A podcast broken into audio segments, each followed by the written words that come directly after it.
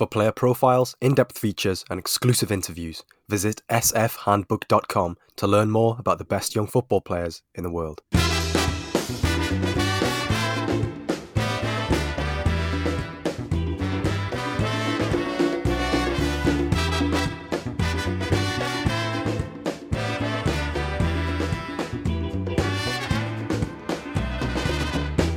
Hello, welcome back to the Scouted Football Podcast.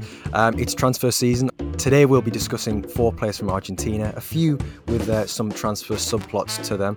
Um, four under twenty-threes who over the past uh, twelve months have really demonstrated their potential, their top line ability, and are names many of you may be unfamiliar with but will need to be quite soon. The headline for this episode is, of course, uh, Julián Álvarez. Uh, he's heading over from, from River Plate to Manchester City, and it has the feel of a potentially big transfer, especially after the year he's had in, in Argentina. Uh, there are also three other players who we'll get onto, as well as discussing the route out of South America, including to M L S in the United States, which has been a fairly common step to take in recent seasons. Um, firstly, though, I'm delighted to welcome Peter Coates, uh, editor of Golazo Argentino, uh, to the Scouted Podcast. Um, Peter, how are things? Yeah, good. Thanks, Joe. Uh, thanks very much for having me on, and uh, always a pleasure to be talking about more young players coming out of Argentina. Yeah, absolutely. Um, I mean, I, I touched on it there, and with Golazo Argentino, you know, what is it that you do there? Obviously, you're you're the editor of that site, but what's the what's the role? Yeah, I mean, I mean, it started off really as just um, a hobby when I I had moved here, um, and and just started obviously watching a lot of football and writing about what I was watching, really, and then that kind of led into other stuff within football. So that ended up being writing for some newspapers about stories usually surrounding Argentina. Um, and then that in turn led to work, doing some scouting work for clubs um, who were, who were looking for players in Argentina and South America. Um, and then ultimately over the last couple of years doing quite a lot of commentary work um, for the Argentine T V uh, in the United States, and also for the Copa Libertadores and Copa Sudamericana. So it's kind of been all off the back of starting Golazo um, and the Twitter and everything. And then and from there, it's really just uh, blossomed into this uh, much uh, much bigger footballing uh, work than I than I would have imagined when I started it. Yeah, I mean, it sounds all-encompassing, really. Um, you know, lots of you know lots of various different endeavours there, um, but obviously all sort of based around Argentinian football. Um, and you know, anybody who's vaguely familiar with with Argentine football will know that you know vast vast swathes of, of talented players who who we're more familiar with over in Europe will obviously have, have started out there and, and and begun their careers there. You know, do you have from your time doing work with Golazo? Um, you know, what, do you have any favourite tales? You know, ones where you've maybe watched elite players before they've made their moves abroad or to Europe, and sort of you've pinpointed that as the the the, the time that you thought, wow, this, there's a real player here, and I'm, I'm privileged to be watching them sort of in, in, in their home country. Yeah, I mean, I think that's the, the real joy of watching South American football, not just in Argentina, is is that really um, being able to see players before they make that move. And, and I think over the last few years, I mean, we'll talk about, as you mentioned, that Julián Álvarez, I think, is, is probably definitely in that in that bracket. Um, but the one previous would probably be Lautaro Martínez, who anyone who was in Argentina was aware of him even before he'd made his Racing uh, club senior debut. Was a guy who had a lot of hype around him. So he was one of those players that when you'd seen him playing for the youth teams, when you'd seen him playing for the Argentine national team youth sides, you kind of immediately thought, this guy looks a little bit special. But over the course of the time that I've been here, there's been a lot of players that you'd probably put into that bracket of they look very, very good at a young age. They come into the senior football and immediately look good. And you think this guy's going to go on and make a big name for himself in Europe and potentially be a key figure for the Argentine national team going forward. So for every Lautaro Martinez, there's been ten other players um, like Emanuel Mammana, who is now back at River Plate in this transfer window, but early in my days in Argentina looked as though he was going to be the cornerstone of the Argentine defence for years to come. Obviously, injury more than anything has, has been a problem for his career. Um, the same probably could be said for someone like Matías Kranevitter when he came into the River, River Plate team, looked a tremendous prospect in that holding midfield role and, and has never really gone on to be anywhere near the player that most in Argentina expected. So Um, that's always been something which I've hugely enjoyed, is, is seeing those type of players when they first come into senior football. Um, and sometimes there's the difference in terms of those that take off and those that, that plateau to some extent. Yeah, I suppose that is quite an exciting element to it because, I mean, as you mentioned there, Mammana and, and Kranevitter, they're two names from sort of early days of playing Football Manager. You know, they are, they, they were, they were, you know, the, the top billed players coming out of, out of South America, but obviously, you know, careers can take very different paths. And Lautaro Martínez, you know, talking about his, his Racing days. I mean, I, the first time that I came across him was, was um, just before the, the under twenty World Cup in two thousand seventeen. And, um, you know, he was he was very good at that. And, and that was kind of where I thought, oh, maybe I should start paying a little bit more attention to Argentine football if everybody's sort of been, um, every, everybody's been aware of him for, for a little while beforehand. But um, onto, onto the players as, uh, that we're going to discuss today. And, and you're obviously talking about Alvarez there. Um, you know, he's he's the, the, the player who's, I mean, by the time that people are listening to this, he'll probably have been announced, won't he? Um, but uh, looks to be heavily linked or will be signing for, for Manchester City. Um, and just sort of doing a little bit of reading up on his background and stuff, you know, he's not... he. In, in a similar way to Martinez, you know, he's somebody who has been on, you know, plenty of European clubs' radars for, for quite some time. Um, you know, uh, had trials with, with Real Madrid prior to, to joining River Plate.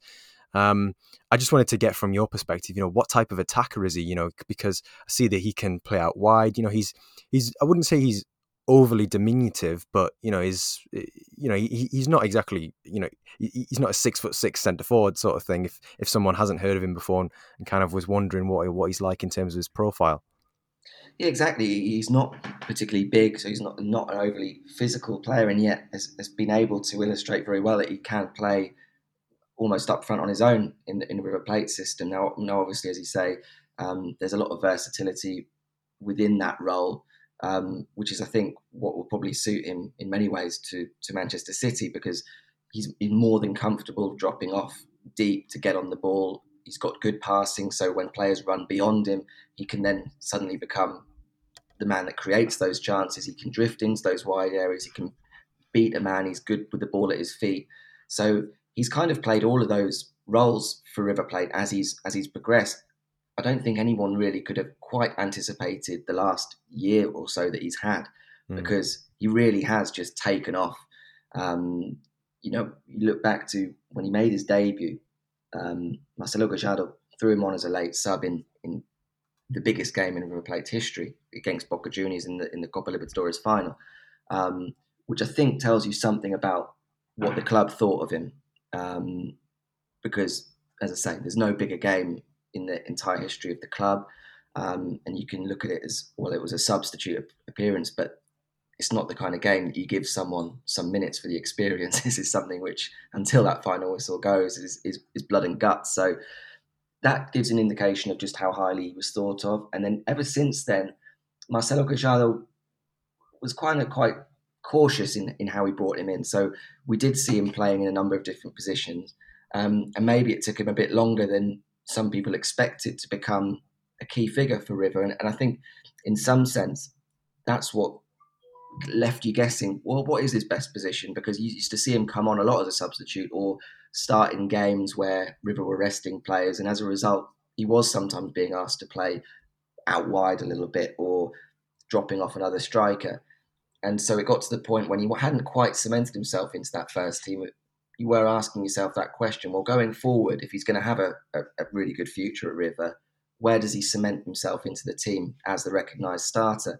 And that's why I think the last year or so has been sensational, because not only has he done that, but he's just taken it to a level that we don't really see very often, certainly from a young player in Argentina, because he's been head and shoulders above anyone else. And you look at River winning the league last season for the first time under Marcelo Gallardo, despite all the trophies that he's won as a manager, the first league title in twenty twenty-one. And Julián Álvarez was just otherworldly and, and a guy that you were looking at and thinking he has to go to Europe as soon as possible, because he's just quite evidently above the level he's playing at. I mean, eighteen goals um, in twenty-one games, more or less. Um, assists on top of that as well. Um, goals in the Copa Libertadores before that, um, and all types of goals as well. And as I say, he, he then started playing almost as a, as a lone striker, but drifting to, to help out the team. He presses from the front, works really, really hard that Marcelo Gallardo demands that. Um, and he's just rounded his game off so nicely to, to really look like the, the kind of polished footballer that you'd want to be moving from a South American club to one of the European giants that Manchester City certainly have become, even if people will, will scoff at the notion of them being considered giants historically, but certainly now you'd, you'd put them at the very top table of European football, and, and Alvarez looks like the type of talent that should be going to a club like that. Yeah, I mean, you, you mentioned at the, at the beginning there sort of how his, his versatility will lend quite quite handily to, to joining a, a club like Manchester City. I mean, we've heard countless times Pep Guardiola saying, you know, you, I don't need to sign a centre-forward, I don't need to play with a striker, that sort of thing. But obviously Alvarez has, has been playing, as as you mentioned, at times as sort of a lone centre-forward, as the player who's who's finishing that final action. I mean, I think just this season or this past season alone, the you know, there's been countless goals where he scored, where he's been the player getting on the end of of, of, of a chance coming across from the left or the right and just, just tapping in, opening opening the instep of his foot and just guiding it past the goalkeeper. Um, you know, I think for a team who creates chances in abundance like Manchester City, that's you know that, that's a match made in heaven, really, isn't it? Um, And I mean, it's I mean, the, the versatility aspect as well. It, it, the fact that he's he's going to be able to drift out wide, you know, and in, in sort of the, the way that Manchester City build up, where they have, you know, their, their three defenders, Rodri as a holding midfielder, and you know, you've got five across sort of the, the in, in the five across the, the width of the pitch spread evenly. Um, you know, that he can interchange with maybe one of the wide players who will then go into a central position. You know, there's there's lots of possibilities for how he could be how he could be utilised. And I mean, you touched on the um the statistics behind his his twenty twenty-one season with with River. Um, you know, eighteen goals, twenty-one g- games more or less, as you mentioned, um, averaging a goal every eighty-eight minutes, which is just uh, you know ridiculous for, for for for anybody in any league, because um you know that's that's a tremendous undertaking. Um, but across all competitions, you know, as you as you mentioned the, with the Libertadores as well, twenty-four goals in forty-six games across all comps, and as well, you know, he was into double figures for assists. I think he got six in the league and, and, and a handful in, in other competitions. So, you know, it's it's showing that he is he, he can be a link player as well. Um, he's not simply just a finisher, and again, that comes back to to, to the versatility aspect. And um, for anybody who is looking for for what what Alvarez is capable of, Um, I would recommend, from somebody who had not watched an awful lot of him, to go and watch his brace in the Superclásico against Boca Juniors from earlier in twenty twenty in twenty twenty-one. Um, you know, and I think that was it the first goal in that game, Peter, which was just an absolutely rasping effort from long range. And you think mm. this is the same guy who's just a complete fox in the six yard box, but he's able to to turn and hit one like that. Yeah, and I think that is one of the aspects which he certainly developed and improved on, um, but you are now looking, as I said before, as someone who is a lot more complete, because he is now scoring all types of goals. Because you mentioned that goal, you, you mean you can argue maybe Rossi, the Boca goalkeeper, could have done better with that mm. long range effort, but he does have that shooting from distance ability. He scores kind of, he's a very good finisher one on one. He finds spaces in the penalty area. Um, he's quite predatory now as well. I think when you look back to some of his other goals this season, he scored four, for example, against Patronato in the league. Um, and at least two of them, he's just very alert to goalkeeper spilling shots that are coming in from the edge of the box. And he's the first on the scene there uh, to apply the finishing touch. Um, he scored a few with his head, even though he said he's not a very big guy, but he just has that good movement around the penalty area. Um, so there is a, a variety to his goals that he's scoring. He can score off both feet as well. So anywhere around the penalty box, on the edge of the penalty box, he, he's he's shown himself to be a real danger for River. And I think you make a, a good point as well about the, the similarities as well between how River often look to attack teams and Manchester City do, in terms of the, the fullbacks getting round the outside to provide the width. A lot of the crosses that come into the box are actually low along the ground, and it, it's all based around the movement, really, then, of those players that getting into the six-yard box, into the penalty area, and it's where Alvarez has really thrived, because he, he, he has that sort of Aguero-esque movement at times of a sort of, you know, attacking the near post, just getting that yard in front of his marker to be able to apply that first-time finish, or just peeling off to the back post and just finding himself suddenly in space, even though defenders are immediately aware of, of, of he should be the player they're marking, and yet he still finds to still manages to find the space. So um, there's those definite similarities there that have grown over time with some of the finishing that we've seen Agüero do for years at Manchester City, even though I'd be hesitant to kind of say he's he's kind of just an immediate replacement for Sergio Agüero. Mm. Um, but yeah, he, he started scoring all all manner of goals, and, and I think it, it's just a player that just so exciting with, with how he can he can link play but also score goals. He's also now heavily involved in the national team. I think if he continues his form going into this year with River, he'll obviously be there until at least June. Who knows if he'll be allowed to remain there until the end of the year. Um, you'd expect him, if that's the case, to be in Lionel Scaloni's squad for the World Cup. Um, and then, you know, when you're at his age and you're you're already in the national team and already around those players that Argentina boast up front, then I think, again, it just shows you the regard that he's held in, in Argentina and the kind of talent he is. I mean, you're mentioning there Sergio Agüero, and, and it's a, it's an obvious link to make, given that it's Manchester City. It's it's a it's a, a you know a, a small but punchy centre forward um, of the same nationality, sort of making that move at a similar age to to Agüero. Um, you know, in terms of comparing the two, I mean, the, while there are similarities in, in terms of the movement inside the penalty area, w- would you say that there's? I mean, it, it would be incredibly reductive to say that yes, he's the direct replacement, because it's simply not the case. You know, Manchester City have evolved without Agüero in the past few seasons, um, when he's, you know, his, his influence has maybe waned a little bit over those past eighteen months. Um, but are, are there similarities to that that you can see from sort of, uh, you know, Agüero's last few, oh, well, Agüero's beginning of his career when he was still in Argentina compared to, to Alvarez's his twenty twenty-one with River? Yeah, certainly. I mean, that's, I think arguably you'd, you'd make that, that point that Alvarez is arguably at least the most exciting player since Agüero. And, and I even put Lautaro Martínez, who I mentioned before, in, in that bracket. Mm-hmm. Um, purely because I, th- I think the level that Alvarez got to on a consistent basis over twenty twenty-one probably does put him above where we saw Lautaro performing for Racing. I mean, he, he was plucked away from Racing pretty quickly by Inter Milan. Um, so maybe it was just the fact that we didn't quite see that consistent level as as we've seen with Alvarez. But that's where we, we are putting him in that kind of bracket. The, the player that Agüero was when he burst onto the scene as a, as a teenager at Independiente um, was something which was hugely exciting. A, a guy that was so good at such a young age that people were watching him thinking he could go on and be the best player in the world. Now, obviously, his old friend from the from the youth sides, Lionel Messi, without question, takes that honour.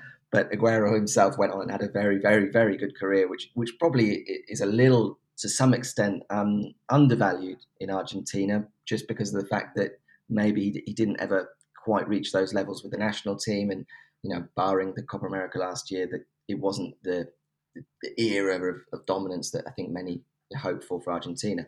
However, um, Alvarez certainly you'd put in the same bracket in terms of his talent, um, and there's certain similarities that have developed over the last year or so in terms of their, their instincts in the penalty area. Um, so I, I think it is one for, for Manchester City fans to be very excited about, even if they do need to approach it with a little bit of patience, because of course it's, it's a young player coming from, from South America. Um, and as we know, he's going to be staying at River Plate for a little while longer. Um, and then it will be a case of how he adapts to the English game, how he adapts to a new coach, a new team. Um, but certainly when you, when you speak to play, to uh, coaches at River, um, who have have worked with him from a very young age, they don't seem to have any any uh, doubts that he'll he'll adapt. I mean, I remember speaking to some of his some of his coaches at River um, over the last few months um, and talking about some of the things that had come up in the, in the press uh, when they talked about, I think you mentioned before, when trials at Boca Juniors. I think he also did a trial at Argentinos Juniors, um, and in the end ended up going back to his hometown in Cordoba, and there'd been talk about him not really settling um, in Buenos Aires. But when I when I spoke to coaches at River about that, um, they said that there was never any issue at all when he came to Buenos Aires with River. Immediately settled in to their to their youth teams, um, quickly made friends with other members of the, the River side that are still with River now, like uh, Benjamin Rolheiser. Um, and so for them, it was it, it's never been a, a problem or of the thinking that he won't settle once he moves on to another team. So just felt like I should put that one out there just in case people were slightly concerned about a young South American player moving to England. No, I think it's it's a concern which which you know people might rightly have. Um, it's you know the, as you mentioned with Mammana and, and Kranevitter uh, previously, you know it's it, it's there's no guarantee, is there, that, that that players coming over and making such a um such a hugely consequential change not only to their professional life but their personal life as well. Yeah, as as you say, he might. I mean, he won't be coming over immediately. He'll be staying with with River for a little while, um, at least until the end of the twenty twenty-one twenty-two season um, in Europe. That is. Um, but yeah, should be um, should be an exciting one. I'm definitely looking forward to seeing him sort of week in, week out uh, in in the Premier League when when the time comes. Um, on to the next player on on our list, um, and it's we, we're going to go from from an attacker straight to a defender, um, and it's César Ibañez, um, who plays for Huracán. Uh, he's a left back, twenty-two years old, um, and. He was, you know, a player that whilst I was sort of pouring through the, the data on on Liga Profesional um, from this season, he was somebody who who repeatedly stood out. Um, and I was wondering whether it was perhaps a, a symptom of how Huracán play that, you know, Ibañez's his defensive numbers were really um, were really pronounced. Um, because I was thinking, well, okay, well, you know, it, it is easier to post good defensive numbers in a league which is more transitional than the majority of Europe's top divisions, um, because naturally the ball is, you know, to and fro from uh, between the two teams more often. Um, but in, he's a very, very big tackler um, in terms of the the volume that he's, you know, that he that he is tackling, and also the success rate. So that was, to me, uh, you know, that was something which, you know, over the course of, I think it's something like fifteen or twenty games that he played, um, that. If he was he was he was able to maintain that, so that was something which which definitely stood out. And, and Peter, I wanted to get get your, your your sort of expertise on on Ibañez, because you know besides looking up a few clips on on Instat, then there wasn't uh, there wasn't a great deal that I knew about him before uh, before we decided to discuss him. Yeah, it's an interesting one. I mean, I think you hit on something there in terms of the team that he's playing for, as, as well as the, the nature of the Argentine league and, and how the game is played. I think for a team like Huracán, who, who have been struggling, um, haven't been particularly impressive, I think it's probably um, in part down to the fact that they are doing a lot of defending.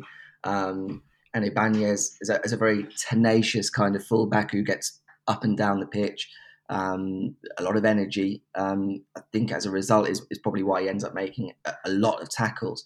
Um, but certainly at twenty-two years of age is, is one of interest. I think when we're talking about ceilings, and we've just gone from Julián Álvarez, who we're talking about as potentially having the highest ceiling that you could put on a young player in South America, I think with Ibañez, we're, we're more likely looking at the kind of player that could potentially either get a move within Argentina to one of the, the bigger clubs, um, or, as you mentioned right at the start, Joe, in terms of one of the newer routes out of Argentina to um, to Major League Soccer. Um, but that's the kind of player we're, we're probably talking about with César Ibañez. Um, and it will be interesting this season just to see if he can maintain those kind of numbers, whether he can add a little bit more maybe going forward. Um, that will, of course, depend not just on him, but on, on Huracán as a team. Um, but, yeah, certainly someone that could be interesting to keep an eye on going into this new season. I suppose that's a good opportunity to discuss the the, the, the exit route um, to, to Major League Soccer then, because, I mean, we've seen countless players do it from, from South America, not just Argentina, over recent seasons. I know a couple, it must have been quite a while ago now, that, that we were discussing Brenner's move to, I think it was Minnesota United um, from from um, Sao Paulo uh, in Brazil.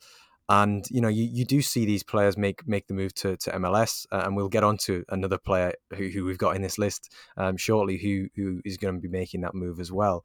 Um, I mean, what is it about M L S that makes it sort of a, a good testing ground? Well, I think more than anything now, the what it is is, is just a financial um, mm-hmm. disparity. I mean, what we're looking at in Argentina now is, especially post-pandemic, um clubs that are really, really struggling for money, and that and that goes all the way up to some of the biggest clubs in Argentina. So they're having to sell players, and they're having to sell some of their best young players, um, really just to anyone who who'd be willing to pay a decent amount of money, even if it's under the, the real valuation of the player. Um, and from a player's perspective, equally, they're looking at situations at a lot of these clubs where they're either not getting paid or they're behind on their getting paid. They're getting paid in Argentine peso, a currency which isn't particularly good and, and seems to be worsening, certainly against the dollar. So it's an opportunity for a lot of these young players to really change their lives and, and take these these moves which may not excite people looking in from the outside. I know I get a lot of comments when players move from Argentina to M L S and people reply saying, oh, why is he making that move? It's such a waste of his career. Um, he should be going to Europe. And always kind of think, well, it's, it's not really that simple, and it's certainly not as easy for us to sit here on the sidelines and tell these young players who quite often come from very, very poor backgrounds um, that it's the wrong move their career, because here they are getting offered a very good contract from an up-and-coming league um, with the security that goes with that. You know, you're not going to get any of those problems in, in M L S in terms of, oh, they haven't been paid for six months. Um, you know, security issues just in terms of their living arrangements and, and what have you. So it has become increasingly attractive for young players.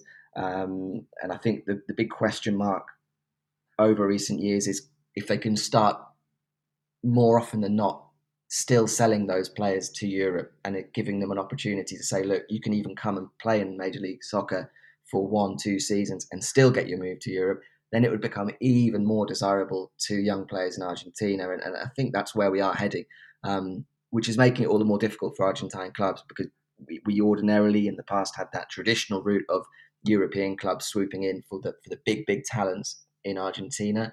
And I think now we have a model where we still have those European scouts looking for those type of Julián Álvarez talents in Argentina, but we also have a huge swathe of M L S scouts operating in South America, not just looking to compete with Europe for those players, but also looking for players that maybe aren't quite at that level, maybe someone like César Ibañez, and saying, well, he's not someone who's necessarily going to go and play in Europe, he'd be a very good fullback um, for our league. So he could come in and not be on one of their big, big contracts. He's not going to go and take up one of the designated player slots at any club, but can go in there and do a very good job for an M L S club. And then take into account they're also going to be looking at players who maybe have got a little bit older, Um, but are still performing at a very high level in Argentina or South America, no longer really maybe on the on the radar for European clubs, but can go there at twenty-five, twenty-six years of age and hit the ground running and be a big star in M L S. Someone like Gustavo Bo, for example, who didn't make that move to Europe, was scoring goals for fun, for Racing, and then made that move um, to M L S and, and has continued scoring goals um, with New England Revolution. So It's, it's just opened up a lot more players that are maybe able to get those moves overseas. And, and I think it's only going to be keep increasing over the coming seasons. Yeah, there were a lot of a lot of conditional factors to take on board really there, um, uh, and especially sort of the, the personal, you know, living arrangements, that sort of thing.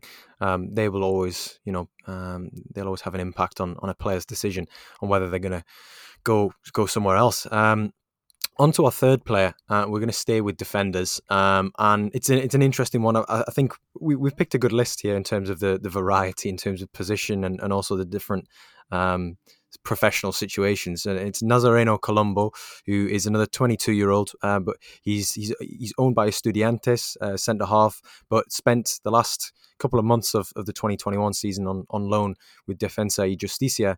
Um, and it was quite, I mean, having a look at sort of his record with, with Defensa y Justicia, um, it was quite impressive. You know, they, they were defeated just once in their last fifteen league games, uh, in which Colombo played every single minute.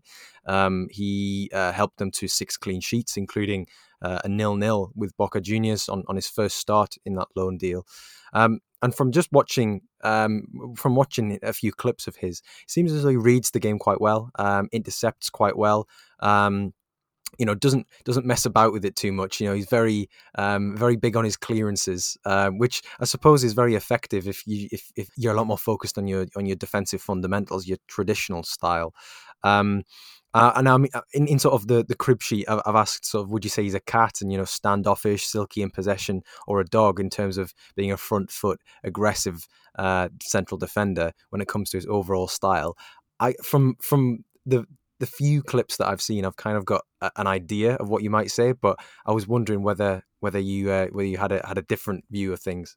Yeah, I mean, I think I would have said immediately that he was very much front foot, aggressive kind of centre back um, when he was coming through with Estudiantes, um, and and there is definitely still that element to his game. I think that's still his his strength in in terms of his physicality. Um, however, I think Defensa y Justicia are an interesting club, and they tend to buy or do their business, whether it's on loan or whether it's permanent deals, very astutely. Um, and then bringing in Nazareno Colombo last season um, was another great bit of business. As you said, he, he, he came straight in, immediately slotted into the first team and did very well.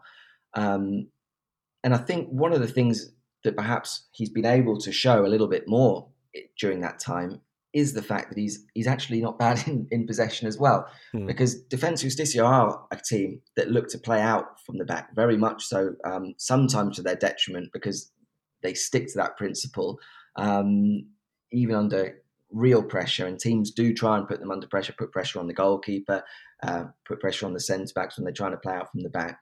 Um, so there isn't really much room um, for someone who's hopeless at doing that. So Colombo's had to um, adjust to that side of the game. Sebastián Beccacece um, is the manager um, who was the assistant of Jorge Sampaoli for, for a long period of time, very much a coach in, in the mould of Sampaoli and, and of course going further back to Bielsa, that lineage there.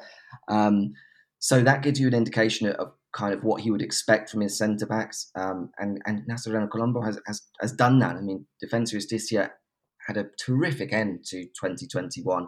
And as I say, they're a very interesting club because the start of the year, um, when Hernan Crespo was manager, they won the Copa Sudamericana, the, their first major trophy. Um, And it was by no means really the tip of the iceberg because they've been able to, although they didn't win any further trophies in the rest of the year, they were still able to continue to be very, very competitive in Argentina. They were playing in the Copa Libertadores at the same time at the start of the year, which is maybe why their league form was a little bit indifferent, having to balance between the two. And it was really during the worst period of the pandemic. They were losing players left, right and centre all the time to positive COVID cases. But the second half of twenty twenty-one, when they really had that settled eleven, Beccacece had a little bit more time in, the, in this, which is his third spell as manager of the club. And they began to click. They began to figure out their team, their, the, the structure of the team, how they were going to play. And they really did become formidable. Ended up finishing, I think, second in the league. Um, so it just goes to show the kind of run they went on towards the end of the season. And although it was maybe the likes of Walter Boll that, that really caught the eye, the, the more attacking players, huge credit has to go to the defence as well. Nazareno Colombo, Adonis Frias, um, one of their homegrown players that plays alongside him as well, um, did a huge or a great job in, in playing their role in, in how well Defensa y Justicia finished the year. So I think he is an interesting player. I think Defensa y Justicia have done a deal with Estudiantes to keep him at the club um, this season as well, which I think is the best place for him. Mm-hmm. Um, so, yeah, at twenty-two years of age, it will be interesting to see just how much more he can develop uh, under a very good coach like Beccacece. Yeah, I mean, that's that's that's news to me with the, him being able to to stay at, at Defensa y Justicia. And, and I mean, as well, I think it's kind of just a lesson that you should, based on a few, I mean, less than one games watching, you shouldn't really put somebody in a in a, in a box in terms of their style. Um, bit of a lesson for myself there. But yeah, I mean, it's it's good to hear that he's obviously developed the way that he's he's been able to play or the way that he's, um, you know, his, his style while he's been out on loan. Um, and obviously for any young player, you know, the best thing they can get is, is regular minutes, which, you know, whatever level that may be, um, to continue developing and continue testing themselves. So at, at a team who are doing as well as, as Defensa y Justicia are, um, then, yeah, I think that's that's that's a positive thing. Uh, and, and Colombo's definitely a player who I think um, I'll, I mean, I, I really had no no knowledge of, but now I'll, I'll keep, uh, keep a closer eye on. Um, on to our final player and list. Um, and it's somebody who other people in Europe m- might be more familiar with, given the fact that he's he's, very, he's quite young. Uh, he's, he's an attacking player, and attacking players are always always seem to be more attractive to to sort of the the transfer gossip columns, which is um, quite topical given that uh, today when we're recording is is transfer deadline day. But um, it's Alan Velasco, who is a nineteen-year-old winger, uh, stroke attacking midfielder, um, who plays for Independiente. Um, and, you know, r- played roughly around two thousand league minutes in twenty twenty-one, which was, you know, one of the highest tallies for for, for a teenager in Argentina's top flight. Um, and he's he, when, when you think of sort of a, a flighty, small Argentine player um, with, with all the hallmarks of your traditional South American player, um, Velasco does tend to tick a lot of those boxes. Um, you know, he's fouled a lot because of his speed and, and his directness, you know. Um, I think I've got down here, he attempts eight dribbles per ninety. Not all of them successful, but at nineteen, to be showing that that level of self-belief is obviously very encouraging uh, at a good level as well. Um, he's a creative player, um, as far as I've seen, you know, a good link player in, in the final third. Um, not so not just a, a, you know, a direct threat on the counter-attack, um, even though that is perhaps where he is best, or at least the most striking and impactful. Um, and I think... I mean, as with any teenage player, you know, they're they're going to be, you know, little nicks to his game, which could could require improvement. I think from what I've seen, shot location's probably one of them, um, being that, you know, he doesn't take, you know, he, his shots are not taken on from optimal locations, which is probably why his goals tally is is is considerably less than the likes of somebody like Alvarez, who is getting a lot of his chances probably about ten or fifteen yards closer to the goal. Um, but in terms of him being, you know, an, an effective player, he's he's very striking. He's he's somebody who um, I think it would be interesting to see whether he would make a good transition to Europe. Um, but I'm sure, as you'll as you'll mention, Peter, I think he's he's somebody who definitely make a, a good switch uh, to to Major League Soccer. Oh, absolutely. I, I mean, when we're talking about big talents again coming out of Argentina, Alvarez took it to another level this season. But just before maybe he really hit that sweet spot in terms of his form, you'd probably make the argument that Velasco was right there with him in terms of um, the big talent at the time in Argentina. If you're going to put three, I think it would be Velasco, Alvarez and, and Thiago Almada. Um, and I think it's telling, and going back to what we were talking about earlier with, with M L S, that Thiago Almada is, is all but signed with Atlanta United. They're just waiting to confirm that, really. Um, and Alan Velasco, um, as we're talking about, looks as well, everything signed for him to sign with F C Dallas. Um, so a sign of the times that we're talking about two of the big, big talents coming out of Argentina going to the U S.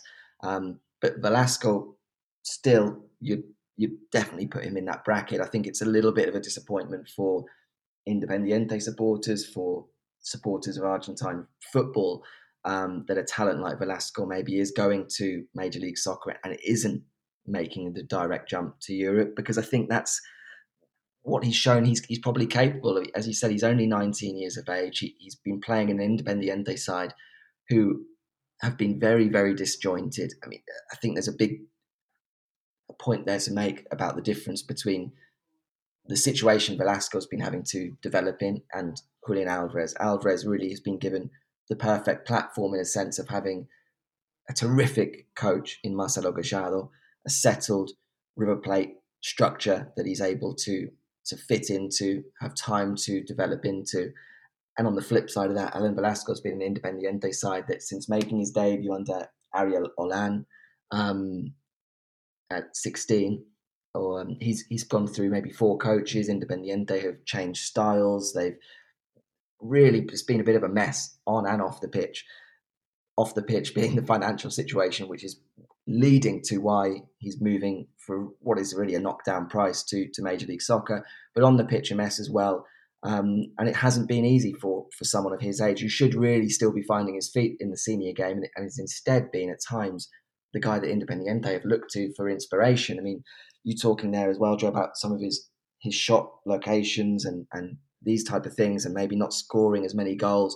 But it at times has been a little bit desperate from Independiente, because we've seen a team, even a team of their stature, giving the ball to this teenager and just hoping that he can conjure up some magic. I mean, he does have that in his locker. He, he's got terrific ability with the ball at his feet, a great dribble, as, as you mentioned, the number of dribbles that he attempts per game, even if they're not all successful.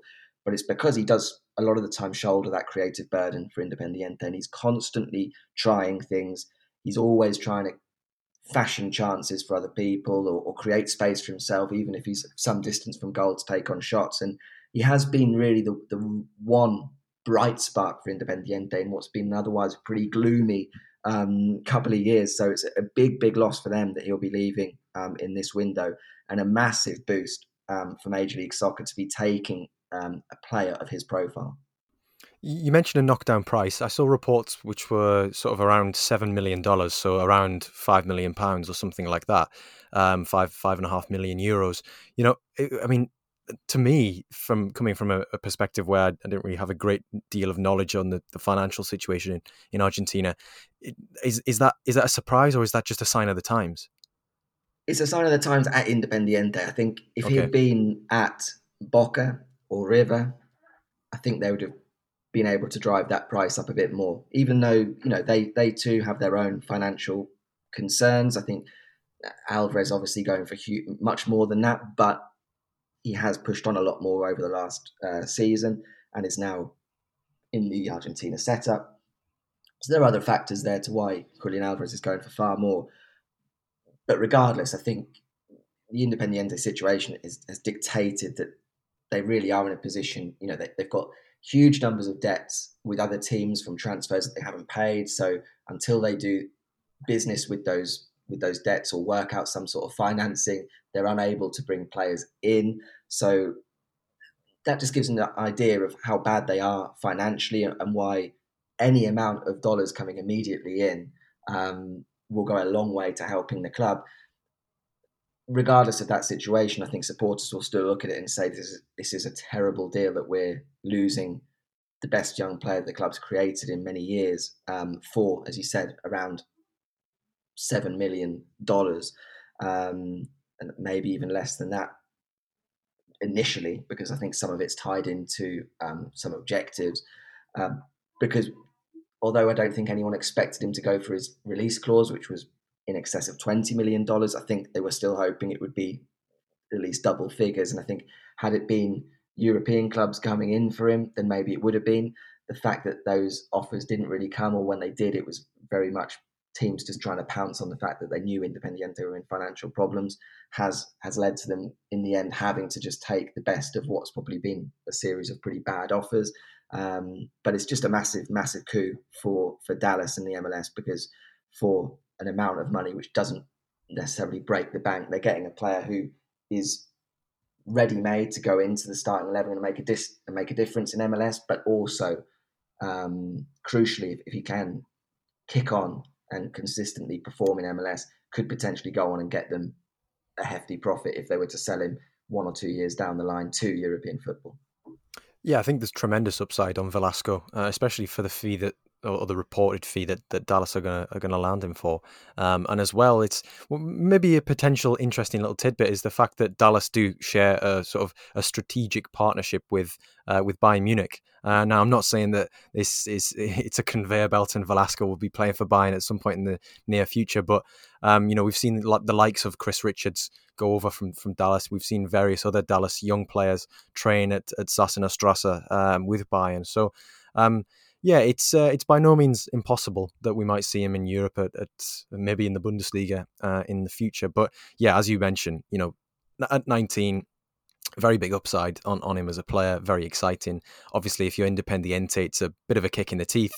Um, but I suppose, you know, money makes the world go round, and, and when when when a, a team from M L S come in with with with five five or six million uh, pounds, euros, dollars, whatever you want to call it. Uh, it's yeah, it's going to be difficult to turn down when you when you when you, you're in, you're in arrears to quite a few other clubs, as you as you mentioned. But um, yeah, this is uh, this has been uh, the, the Scouted Football Podcast, and a a, a deep dive on on a few um, interesting players, to say the least, in um in, in Argentina. A few varied players, some who will be uh, you know making names for themselves in the States, some who will be making a name for themselves uh, in potentially the Premier League if Julián Álvarez uh, kicks on with Manchester City. Um, and and yeah, I think um, I think of the names that we've picked, Peter, I think we'll be uh, we'll be hearing a bit more of them. And and for those of you who are listening who hadn't really heard of them before or wanted to get to know a little bit more about them, um, then hopefully they'll be on your radar for uh, for a little while longer.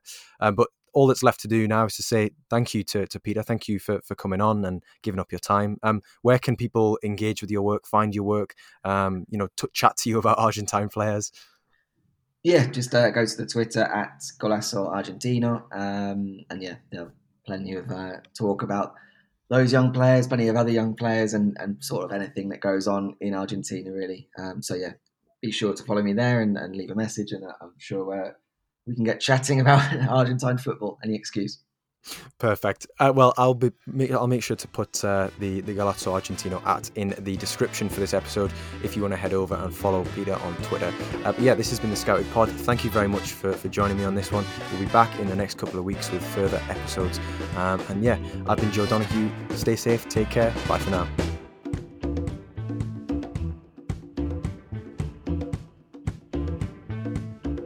For player profiles, in-depth features, and exclusive interviews, visit s f handbook dot com to learn more about the best young football players in the world.